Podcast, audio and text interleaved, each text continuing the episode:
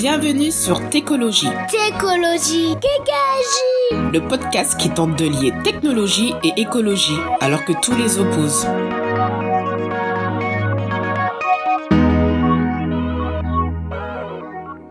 Salut Aujourd'hui on est avec Xavier Verne qui est directeur projet SNCF, agrégé de mathématiques et euh, expert IT au sein du Shift Project. Salut Xavier. Bonjour. Euh, déjà, qu'est-ce que le Shift Project? Donc, le Shift Project est une association euh, loi 1901 qui a été fondée par euh, Jean-Marc Jancovici, qui est un des instigateurs du bilan carbone des entreprises. Donc c'est quelqu'un qui a un cabinet de consulting par ailleurs et qui essaye de, au sein du Shift Project, développer des idées pour décarboner l'économie et donc faire des préconisations, rendre des préconisations donc au corps, intermédiaire, aux institutions, aux entreprises, aux associations, de manière à essayer de tenir la barre des 2 degrés euh, définis par le GIEC comme la limite à pas franchir euh, pour préserver l'humanité. D'accord. Et comment es-tu venu à t'intéresser au sujet de l'impact écologique euh, du numérique? Donc, mon ADN, euh, c'est le numérique. J'ai fait euh, il y a très longtemps une école d'ingénieur euh, dans le numérique, donc Télécom Paris. Et puis par ailleurs, je suivais Jean-Marc Jancovici parce que j'ai toujours été intéressé aux questions d'écologie et finalement l'impact que l'homme a sur la planète et comment peut préserver ses conditions de survie. Et par ailleurs, j'aime bien étudier les systèmes en grand. Et je sentais bien que le discours ambiant euh, qu'on a actuellement, l'informatique, l'IT, le numérique va résoudre tous vos problèmes, euh, relayés par les grands médias, était à questionner. Et du coup, je me suis rapproché du shift et j'ai découvert qu'on pouvait y contribuer. D'accord. Ouais, c'est ce qu'on appelle le solutionnisme euh, technologique, comme le disait Marie-Cécile dans le premier épisode. Alors justement, un des grands enseignements qu'on va voir ensemble, j'espère qu'on va en discuter un petit peu, c'est que évidemment la technique ne peut pas tout résoudre. Voilà, mais effectivement. D'accord. Alors, en octobre, du coup, le Shift Project euh, sortait le rapport qui prône une sobriété numérique. Euh, déjà, qu'est-ce que la sobriété numérique? Il n'y a pas de, de biais dans la définition, c'est-à-dire que c'est euh, l'adjonction de sobriété et numérique. La sobriété, c'est avoir de la modération dans les choses, c'est-à-dire se poser la question de ce qu'on fait au moment où on le fait et d'essayer de le faire en, minimisant l'énergie pour le faire. Et donc la sobriété numérique, c'est dans nos usages, dans la conception des technologies, dans leur utilisation, euh, comment fait-on pour euh, avoir cette modération au quotidien? C'est que dans la, la gestion des, euh, euh, de l'énergie ou c'est aussi dans la gestion des- des- du matériel euh, Oui, donc c'est bien la totalité. Quand il est question de sobriété, euh, pour tous les sujets, on regarde l'énergie, on regarde les métaux utilisés, on regarde euh, le travail nécessaire euh, pour, euh, pour euh, fabriquer un produit. Donc on regarde l'ensemble du cycle de vie euh, des objets qui contiennent de l'é- l'électronique, c'est-à-dire la quasi-totalité des objets du quotidien où il y a des boutons Mhm. ou des écrans tactiles, et on, et on se pose cette question-là de la sobriété. En quelques mots, quels sont les leviers d'action qu'on- que prône le Shift Project? Donc dans le rapport, il y a, il y a un certain nombre d'actions qui sont euh, euh, préconisées, un certain nombre de leviers qui ont été identifiés. En fait, le constat, c'est quoi? C'est que le numérique, euh, l'énergie utilisée par les technologies numériques, c'est quelque chose qui croît de 9% par an. Et vous savez très bien qu'une croissance de 9% par an, ça doit être un doublement tous les euh, 7 à 8 ans. Et du coup, c'est totalement exponentiel comme processus. Et euh, avec ça, euh, on, va bientôt avoir euh, la moitié des centrales nucléaires de France, si on y prend garde, qui en, en 2030 ou en 2035 alimenteront des téléphones, des ordinateurs, des data centers, des équipements réseau. Donc on, on voit bien que ce scénario-là n'est pas durable. Et du coup, il faut se poser la question, mais par rapport à ce constat, qu'est-ce qu'on peut mettre en place? Donc dans les leviers identifiés, il y a un premier levier qui est majeur, qui est un levier technique, qui est de se dire, en fait, la voiture qui pollue la moins, c'est celle qui n'est pas produite. Le téléphone qui pollue le moins, c'est celui ce qui pollue le moins, c'est celui qu'on ne fabrique pas. Pour vous donner juste un exemple, le téléphone euh, euh, qu'on a dans la poche, sa fabrication, c'est 90% de l'énergie qui est utilisée dans toute sa vie. Donc en fait, euh, quand vous rechargez votre téléphone, euh, si vous faites attention à le recharger tous les deux jours euh, et pas tous les jours, c'est déjà bien. Mais au fond, le mal est déjà fait, puisque 90% de sa consommation euh, d'énergie, d'eau, euh, et évidemment 100% des matériaux, ou presque, si on accepte la réparation en cours de vie, se fait à la phase de production. Donc le premier levier, en fait, c'est de ne pas fabriquer de composants euh, électroniques. Ensuite, il y a un autre levier, et c'est ce que décrit le rapport, qui est que si on place la discussion sur le champ de la technique, on va rien résoudre. Parce que, en fait, ce problème c'est un problème sociologique d'usage. Je vous donne un exemple.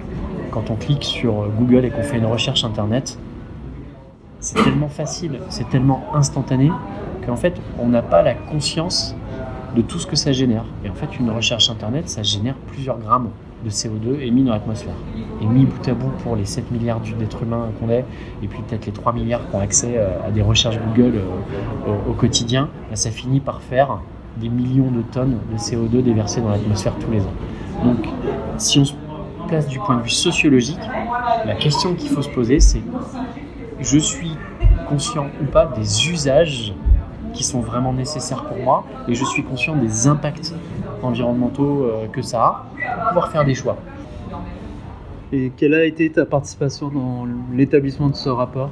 Donc euh, l'idée de ce rapport, comment fonctionne le shift, euh, pour chaque sujet, euh, il y a un, un pilote de la démarche du projet euh, qui, euh, qui était Hugues Ferbeuf pour ce qui nous concerne, et puis qui s'entoure d'une équipe.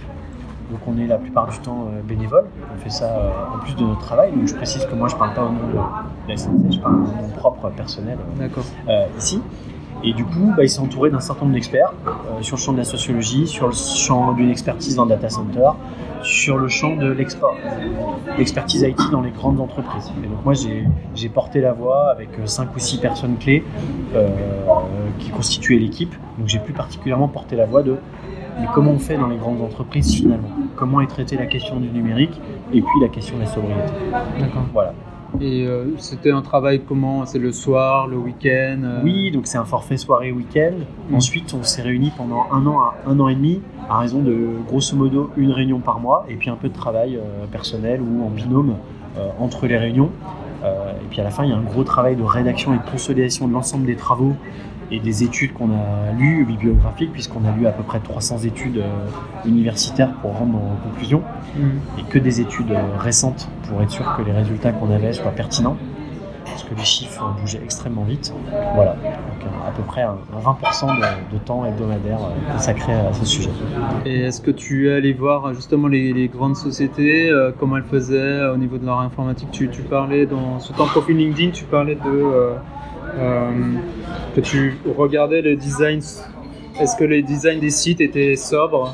Oui, euh, pour me rassurer entre guillemets sur mes convictions que j'avais vues à travers l'ensemble des projets que j'ai menés ou avec qui j'ai pu discuter à la SNCF, parce que la SNCF c'est une grande entreprise, donc euh, je, suis amené à voir beaucoup de projets informatiques et à voir comment les gens en font. Euh, je suis allé faire un petit peu de, veille sur euh, comment était conçu un certain nombre d'autres sites.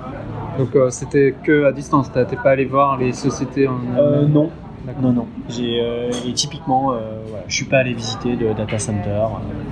Tu peux nous dire concrètement qu'est-ce que tu as fait justement pour analyser ça? Est-ce que tu as des, méthodos ou des, des outils?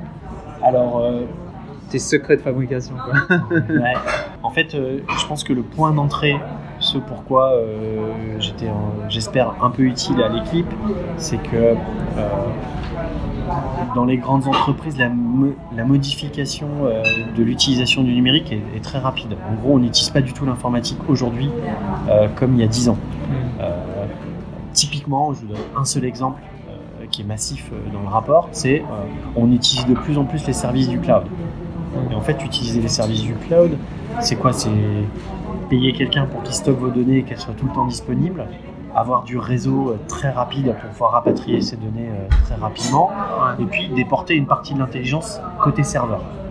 Donc ça, typiquement, si vous n'êtes pas capable euh, de modéliser qu'est-ce que ça veut dire euh, d'avoir des services cloud qu'on utilise mais qu'on n'héberge plus en propre dans une grande entreprise, ben en fait, vos modélisations, elles sont fausses. Donc, vous n'êtes plus capable d'avoir des ordres de grandeur. Donc, pour avoir des ordres de grandeur d'énergie consommée, il faut regarder les usages, il faut regarder c'est quoi le système euh, informatique d'une grande entreprise. Il a une flotte de mobiles, il a des gens qui travaillent en sédentaire, ils ont des gens qui télétravaillent, il y a des gens qui travaillent en mobilité, qui vont en clientèle. Il y a des devices qui sont fournis par l'entreprise, d'autres devices qui sont personnels, qui permettent d'accéder à des ressources de l'entreprise. Il y a des objets connectés qui sont dans les appareils euh, embarqués, dans les systèmes de l'entreprise. Donc c'est tout ça qu'il faut mettre bout à bout pour se dire finalement, quand je veux regarder les grandes tendances, quand j'analyse des chiffres, quels sont les éléments et les sous-systèmes euh, informatiques qui vont être pertinents. Donc c'est ce regard-là que j'ai apporté. D'accord. Et euh, par rapport au cloud, parce que là tu te parlais un peu du cloud où tu Oui. héberges les documents qui, avant, effectivement, il y, a, il y a 10 ans, on les avait sur le réseau interne. Ouais. Euh, mais il y a aussi le côté cloud, euh, voilà, les sites web ou les applications que on est, enfin, qui généralement on peut les héberger sur le cloud, qui va optimiser justement les ressources, qui va s'adapter, qui va scale par rapport à, aux ressources, par rapport à la demande, pardon. Oui. Euh, du coup, est-ce que c'est une bonne chose ou pas par rapport à ce besoin-là? Alors c'est évidemment la, la question est tellement large que la réponse peut être euh, Ouais. oui et non. Donc je vais vous donner un exemple oui et un exemple non. Euh, sur le fait que ça favorise une forme de sobriété, pour avoir quelques ordres de grandeur, un tiers de l'énergie consommée, si on prend juste l'énergie, c'est les devices, donc les terminaux, le PC, le mobile, la tablette. Un tiers, c'est les équipements réseau. Et un tiers, ce sont les data centers. Euh, donc quelque part, une ressource que vous voulez partager, mettons un document, entre un certain nombre d'utilisateurs, c'est le levier numéro 5 du rapport qu'on a regardé, plutôt que de vous envoyer des mails de chaque version successive du document que chacun va avoir dans sa boîte mail qui est répliqué et sauvegardé plusieurs fois dans le nuage, parce que vous avez signé un contrat avec un prestataire, euh, qui Google, qui Microsoft, qui euh, un autre prestataire va vous garantir que si vous perdez votre boîte mail ou avec le protocole IMAP, elle est toujours sauvegardée sur le serveur, vous allez pouvoir retrouver vos mails euh, indéfiniment pour les Hmm. dix prochaines années. À un moment, c'est beaucoup plus rationnel de mettre ce document avec un système de gestion de version euh, sur une ressource partagée, sur un partage de documents type Dropbox ou SharePoint ou d'autres. Parce que entre ceux qui vont pas y accéder, euh, ceux qui vont accéder que à la version 3 parce que la version 1 est déjà périmée, bah, vous avez qu'un seul document qui est hébergé. Et oui, quand vous la consultez, bah, vous, vous fassiez transiter ce document sur le réseau. Mais à un moment donné, vous êtes gagnant. Donc c'est ça qu'on a modélisé dans le, dans le cinquième levier pour se dire à partir de quel moment nos usages, arrêtons de nous envoyer des mails, font que c'est plus pertinent de partager un document. Donc ça c'est plutôt oui. Oui. Ensuite, plutôt non. Euh, plutôt non, c'est qu'il faut tenir compte de l'effet rebond. C'est-à-dire qu'au fond, plus c'est facile, plus ça consomme, et plus, Plus on l'utilise. on l'utilise, plus ça devient facile et utilisé par tout le monde, et plus on consomme. Voilà. Peut-être je peux vous donner un exemple d'effet rebond. définition. je vais vous donner un exemple. Ouais. L'effet rebond, si je donne une définition formelle, ça consiste à, quand vous faites une amélioration technologique qui va améliorer soit les rendements, soit les consommations de ressources, l'effet rebond consiste à dire que si vous faites 30% d'économie, euh, en fait, une partie de cette économie va être réinjectée en demande supplémentaire. Ouais. Donc ça rebondit. Je vais vous donner un exemple. Est-ce que vous vous souvenez de, de la tête des navigateurs Internet il y a 10 ou 15 ans Vous aviez une barre de recherche en haut, vous aviez des marque-pages à gauche, euh, et puis vous aviez, quand vous allez sur Google, un champ de recherche pour faire la recherche Google. Aujourd'hui, je sais pas si vous avez vu la dernière version de Chrome, les marque-pages, oui, vous pouvez mettre des choses en marque-page, mais qu'est-ce que font les gens dans les usages? Ils tapent directement dans une barre unique. Google a d'ailleurs fusionné la barre d'URL et la barre de recherche. Et en gros, vous tapez un mot-clé et ça lance très souvent, si vous faites pas attention, une recherche Google qui ensuite soit vous redirige directement sur le site si vous avez été assez précis, soit vous propose une liste de résultats. Donc en fait, le fait de rendre, on a remplacé l'utilisation des marque-pages, qui était quelque chose de très vertueux pour l'énergie, parce que ça consiste à se rappeler d'une information en local sur un PC qui peut être éteint, et quand on l'allume, bah, on a directement l'adresse exacte du site où on veut l'aller par je lance un navigateur, je fais une recherche, propose une liste de résultats qui ont été pré-indexés, et ensuite je clique pour aller sur le site et peut-être après la page précise que je veux sur le site. Et en fait, c'est tellement facile aujourd'hui Google, il est tellement fort pour reconnaître je cherche, je cherche pas, je t'emmène directement sur le site. C'est fini. Qui utilise des marque-pages et prend le temps de classer ces marque-pages aujourd'hui? Donc ça, c'est le fait que ça a été rendu facile. Donc il y a un effet rebond qui est gigantesque. La consultation des sites, mettons à population constante et à nombre de sites constants, Hmm. elle a explosé en fait. Ouais. Donc ça, c'est un exemple où la technologie, la facilité qui est donnée, vient faire exploser les usages. C'est l'effet rebond. Ensuite, il y a plusieurs, euh, il y a des effets rebond directs, indirects. Je ne vais pas rentrer dans les détails parce que ça, c'est quelque chose qui est très étudié et très normal. On fera un autre épisode Voilà, on fera un, épisode, un autre épisode sur l'effet rebond. dédié sur l'effet rebond. Très bien.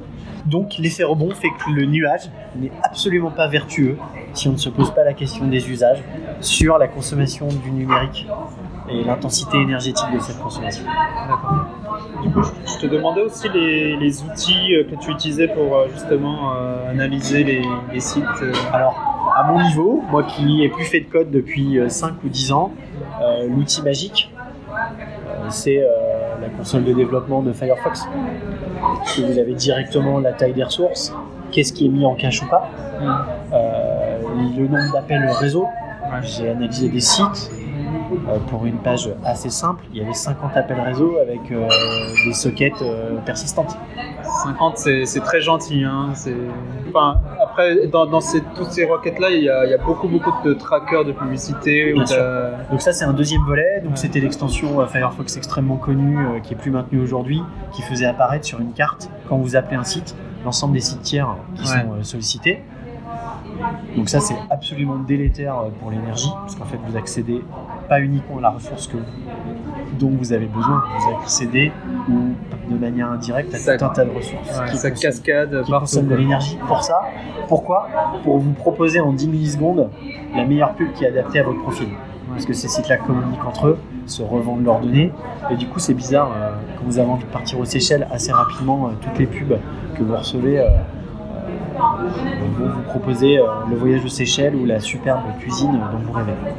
Un deuxième outil consiste à regarder plus précisément euh, le code source de certains sites. Je vous donne un seul exemple, il y a un certain nombre de sites qui n'ont pas euh, euh, minifié euh, le JavaScript. Donc, euh, je ne sais pas si on dit comme ça, voilà. mais Oui, c'est ça. euh, dit autrement, le langage du web, il a été conçu pour partager des ressources. Il n'a absolument pas été conçu au départ pour faire des applications riches. Donc on a ajouté plein de couches, de surcouches, de persistance de données, de construction d'une IHM, d'interaction dynamique avec du JavaScript ou autre. Mais au fond, c'était juste je veux accéder à une ressource distante. Euh, c'est cette facilité qui fait sa force.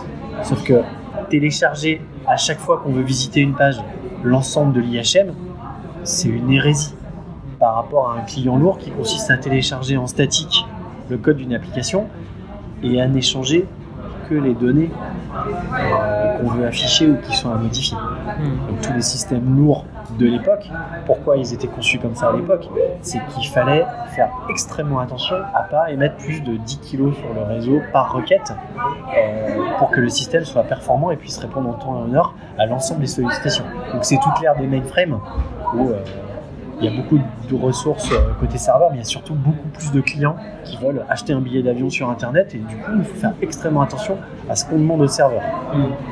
Aujourd'hui, le réseau c'est plus un sujet, la capacité réseau et la bande passante n'est plus un sujet si on se pose pas la question de l'énergie que ça consomme au quotidien.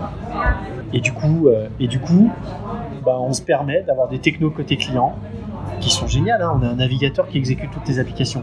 Mais le prix de ce tronc commun et de la technologie web, c'est qu'il faut télécharger à chaque fois l'IHM. Après, on peut mettre en cache des choses, on met en place des stratégies pour limiter cet effet. Mais structurellement, on retélécharge des ressources systématiques. Bon, Il y, a, il y a quand même des choses qui se mettent en place, mais après, c'est vraiment. euh, Oui, mais quand on regarde l'empreinte au final des échanges réseau, euh, ouais, voilà. ouais. entre client lourd et client léger, il n'y a pas photo. Ok. Et euh, est-ce que tu as travaillé sur l'impact du streaming? On pense notamment à Netflix. Oui, donc Netflix, vous le savez, c'est 15% de la bande, bande passante mondiale. Ouais. c'est une gigantesque pompe à énergie. Euh, ce qu'on a regardé, c'est, euh, on a calculé les ordres de grandeur dans le rapport de finalement dans le numérique combien pesait le streaming. Euh, et là, il y a trois, il y a, deux, choses à avoir en tête. La première, c'est que parmi tous les usages du numérique, vous le savez, c'est la vidéo qui consomme le plus. Parce que euh, on voit un texte, un email, même une photo, euh, une transaction électronique, ça consomme rien. À partir du moment où vous incluez un flux vidéo, vous êtes tout de suite, plutôt que d'être au kilo ou à la centaine de kilos, vous passez au méga ou à la dizaine de mégas. Quand bien même euh, les derniers codecs vont vous optimiser euh, à qualité constante la bande passante utilisée. Même, même ce podcast, hein, ce sera à peu près 30 mégas cet épisode, hein, mais euh, je- on fournit le transcript texte, donc C'est parfait. voilà. Donc on peut lire avec un navigateur éventuellement. Ça demande beaucoup en, de temps pour le rédiger, pas, en mais, accessibilité. Voilà, donc mais c'est accessible. Quel temps de travail par rapport à des ressources numériques qu'on utilise. hein, Voilà, exactement. C'est tout le sujet. Euh, donc la vidéo, ça consomme énormément. À l'intérieur de la vidéo, ce qui consomme le plus, c'est les vidéos de grosse définition. Donc typiquement, le premier truc à faire, je peux vous donner une astuce. Euh, c'est pas une surprise, mais en fait, quand on le démontre avec des chiffres et avec des ordres de grandeur, ça devient criant.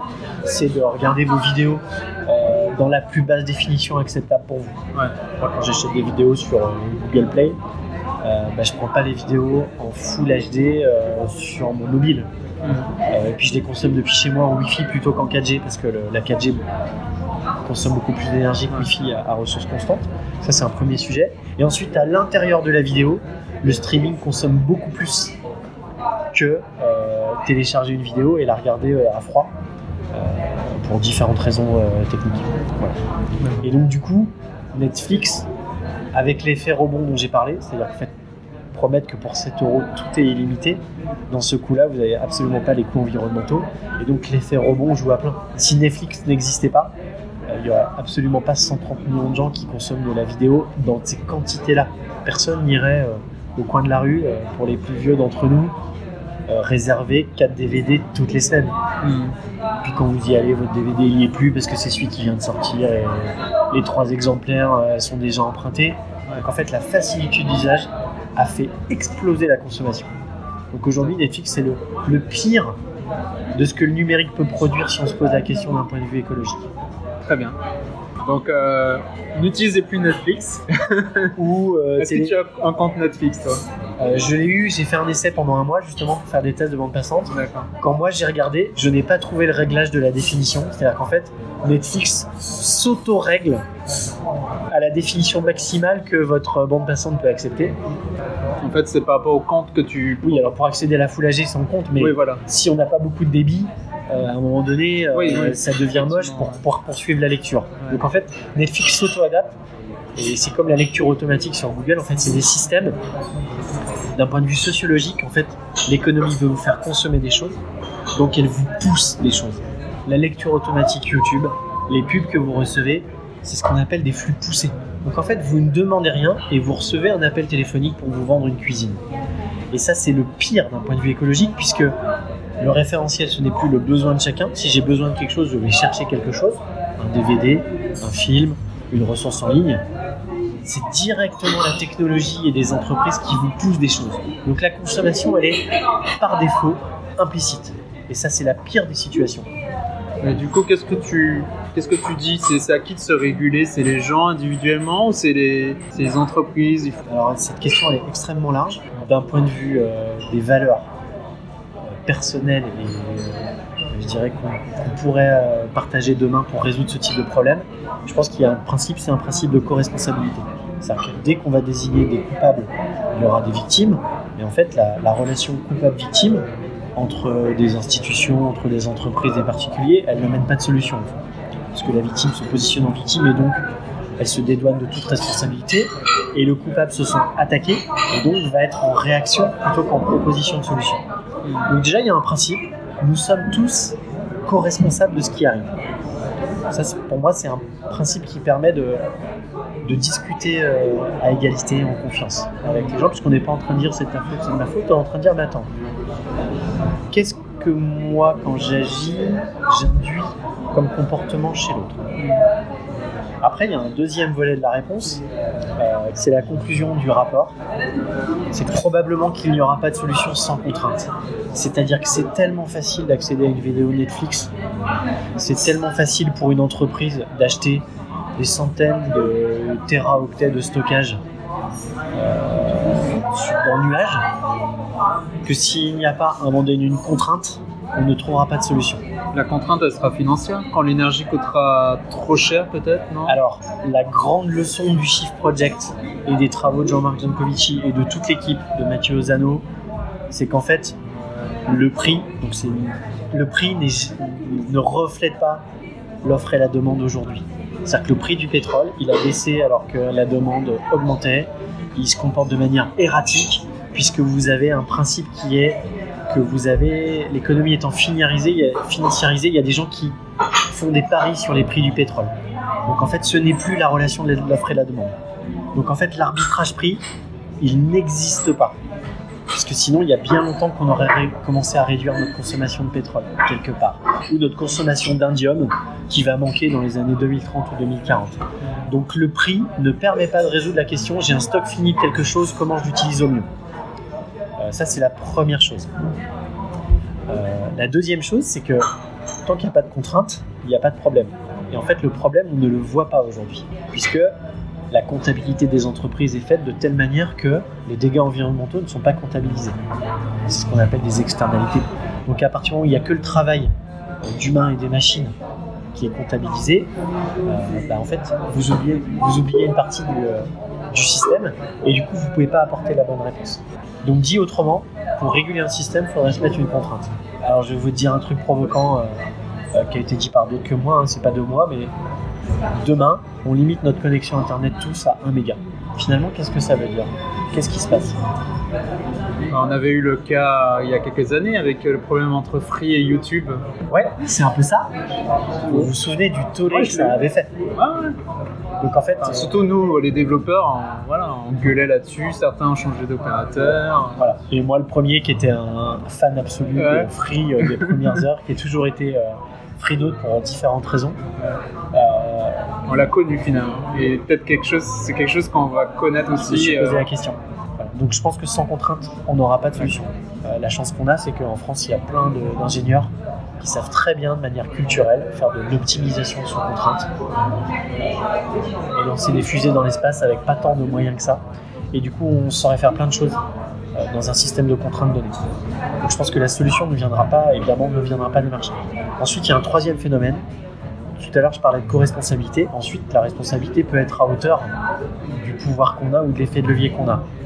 Euh, Tocqueville l'a démontré, en fait, ce qui fait bouger la société, ce sont les corps intermédiaires. Les institutions, les entreprises.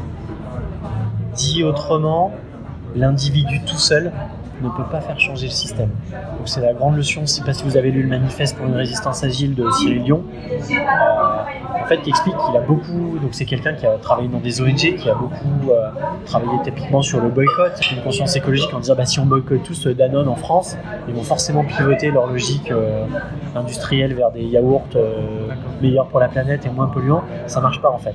C'est-à-dire qu'il y a 5% qui modifient son comportement, mais c'est pas suffisant. Donc en fait, les comportements individuels sont très importants pour conscientiser le problème et puis euh, faire sa part. Comme on dit au colibri, chacun fait sa part. Mais pour changer le système, il faut avoir une alternative qui est proposée au corps intermédiaire. Donc il faut s'organiser ensemble pour faire des choses différentes. Pour faire une scope, si on n'a plus envie de travailler dans une entreprise du 440, euh, s'organiser différemment. Très bien. Qu'est-ce que tu fais au quotidien euh, dans ton travail à la SNCF Du coup, on va parler de, un peu de ferroviaire. Je suis dans l'œil du cyclone. Je fais de la transformation digitale. D'accord.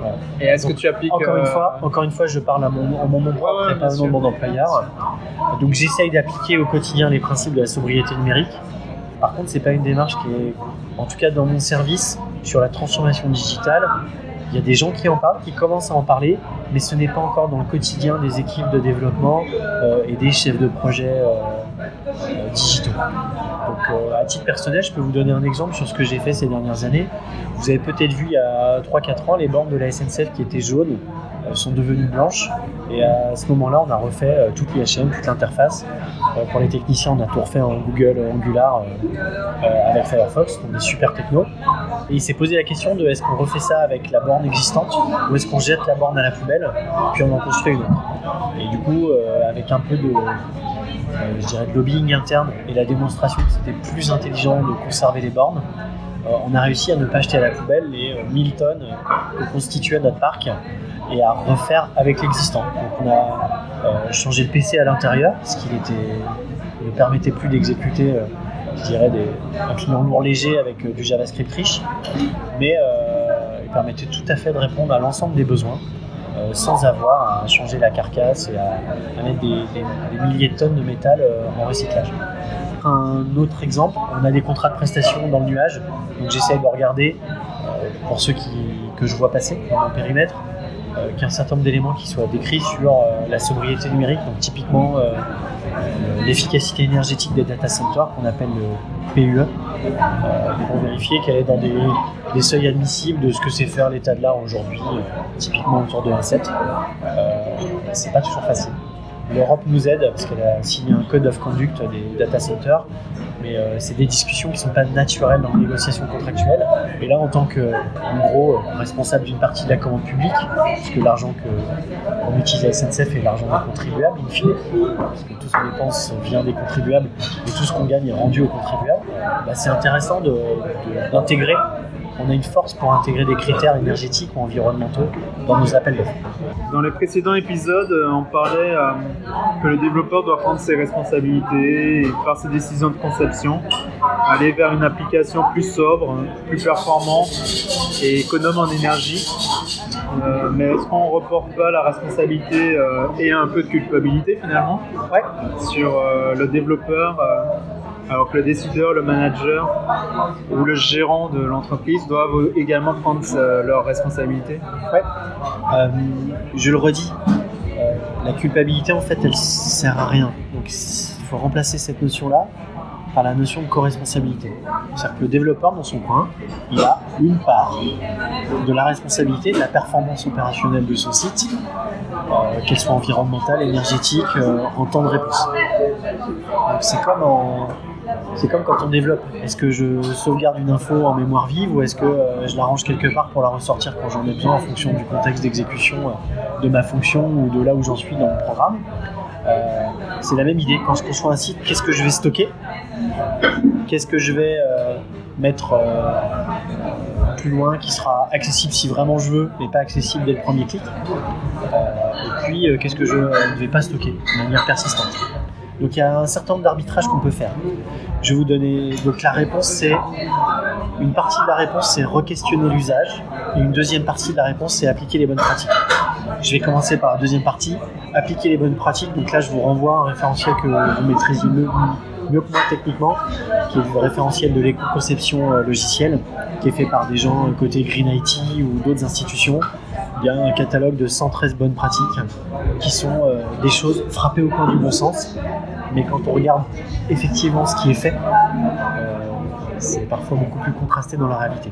Pour des bonnes raisons, hein. quand on met une date limite pour sortir un site, si le site délivre et que ça met 4 secondes, ce sera, et que ça affiche 300 commentaires alors qu'on a besoin de 10, les 10 premiers commentaires, bah, le client sera toujours plus content que si le site il est livré un mois plus tard avec euh, un temps de réponse 4 fois meilleur de l'ordre de 1 seconde et avec bah, seulement des commentaires euh, utiles et pertinents euh, les premiers et puis qu'ensuite si on déroule avec l'ascenseur ça va chercher plus de commentaires donc il y a une injonction de produire qui fait que c'est pas toujours facile d'injecter de l'optimisation ou des bonnes pratiques d'éco-conception si elles sont injectées tardivement ou si elles sont pas bien comprises du client. Maintenant, sur la deuxième partie de la réponse, sur l'usage, la première chose à faire, c'est de réfléchir aux besoins. Vous pouvez toujours faire le logiciel qui fait tout, mais à un moment, il vaut mieux refaire un logiciel, un site web qui s'adapte exactement euh, aux besoins. Et du coup, vous allez vous reposer la question, mais finalement, en page de garde, est-ce que tu veux les 10 pages, les, 10 articles les plus consultés de ton site euh, de veille?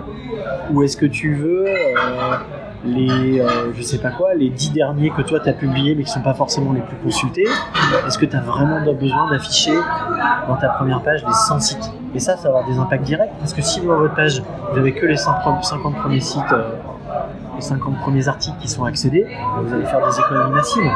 Et puis, si vous avez la moitié d'utilisateurs bah, qui vont pas plus loin que, la une ou que les en-tête, vous allez faire une économie de ressources très importante. Voilà, donc un premier exemple. Et au fond, l'idée, c'est toujours de questionner l'usage. On écoute son client, on écoute son client. Finalement, de quoi a-t-il besoin? Est-ce qu'il a besoin que ces articles soient conservés euh, 3 ans, 10 ans? Voilà, France Culture garde ses podcasts euh, 1000 jours. On peut questionner cette règle, elle a l'énorme avantage de ne pas encombrer des data centers ad vitam aeternam. J'y réfléchirai aussi pour le podcast. Très bien. J'ai discuté avec pas mal de développeurs qui, euh, souhaitent changer leur quotidien et travailler pour des sociétés qui soient plus éthiques et plus écologiques. Sauf que bah, ça ne court pas les rues, j'imagine. Et euh, moi, je pense qu'il faut déjà au sein de nos boîtes qui sont peu éthiques ou peu sensibilisées à l'écologie, ou à l'économie de ressources en tout cas, de faire un travail de lobbying en interne et euh, mettre en place des choses concrètes au quotidien dans notre travail de développeur et euh, essayer de faire les- changer les choses en interne finalement. Qu'est-ce que tu en penses? Alors il y y a deux questions en fait pour moi dans la question. Il y a une première question, c'est moi en tant que développeur, si je veux m'investir dans quelque chose qui est vertueux de ce point de vue-là, euh, comment je peux faire? Donc sur cette première question, en gros le message, le message que j'ai envie de faire passer, mais en toute humilité, c'est formez-vous en fait. C'est-à-dire qu'aujourd'hui, c'est un domaine qui est petit, qui est en pleine expansion. Il y a quelques sociétés qui sont spécialisées euh, là-dedans, euh, mais il n'y en a pas beaucoup, donc formez-vous en fait. Apprenez des choses, allez faire des formations auprès de ces sociétés. Tu parlais du livre euh, Éco-conception de IT. il y a quelques entreprises autour de ça dont, euh, dont le nom m'échappe. Je peux vous donner les, les pointeurs hein, dans, les, dans les liens, euh, dans les liens si, si vous le souhaitez, euh, dont c'est le job. Comme c'est un domaine petit où il n'y a pas encore beaucoup d'entreprises, il faut qu'on se forme en fait. Parce que plus on sera nombreux à poser ces questions-là, euh, plus le message sera entendu. Encore faut-il que la formation soit acceptée euh, par sa, sa société. Bon, Exactement. C'est autre chose. Exactement. Ensuite, dans les projets qu'on a, on peut tout à fait poser des questions. Si on est dans une situation de client, de commander des ressources informatiques à un prestataire, on peut tout à fait regarder dans les clauses contractuelles. euh, ce sujet-là commence à relever en poupe. Mais finalement, euh, où sont hébergées les données? Ah, elles sont hébergées aux États-Unis. Aux États-Unis, ça veut dire qu'à chaque fois que je vais accéder à cette application en ligne, je vais faire un appel aux États-Unis. Euh, encore une fois, hein, 30% euh, des équipements réseau sur la consommation énergétique bah, rapatrions les données un peu plus proches pour limiter euh, les accès multiples à l'autre bout de la planète. Donc on peut tout à fait, dès qu'on est en situation de commander des ressources, essayer d'utiliser des ressources. Ouvrir un Slack, c'est très bien, mais finalement, est-ce que je pourrais pas ouvrir un fil de discussion Discord dont je sais que les choses sont hébergées plus proche de chez moi? C'est une première question euh, en tant qu'utilisateur euh, du numérique dans ses activités de développement aussi. Qu'est-ce que je fais quand j'utilise des ressources informatiques? Et puis après, il y a un deuxième volet de la réponse qui est finalement, euh, faut-il changer le système de l'intérieur ou de l'extérieur? Donc pour moi, c'est un problème qui est mal posé. Cette question-là, elle est mal posée. Je vais vous donner deux éléments de réponse qui sont une, une opinion personnelle. Hein, je n'ai pas réfléchi plus que ça. Ce que je peux dire en tout cas, c'est que la démarche personnelle qui consiste à essayer de changer le système de l'intérieur, elle est essentielle. Parce que pour faire sa part et pour comprendre la problématique sociétale dont il est question, il faut en faire l'expérience soi-même. Est-ce que j'ai besoin d'une deuxième voiture? Est-ce que euh, pour Noël, euh, je vais accepter que mon enfant il ait que des objets électroniques, euh, dont certains qui vont partir à la poêle au bout de deux mois, dans lequel il n'y a pas de pile rechargeable Donc il faut se poser des questions dans son quotidien. Finalement, est-ce que j'ai vraiment besoin d'un sèche-linge? Est-ce que je peux pas juste continuer à étendre le linge et puis attendre deux jours dire qu'il sèche au lieu d'une journée? Donc ça, c'est la démarche individuelle.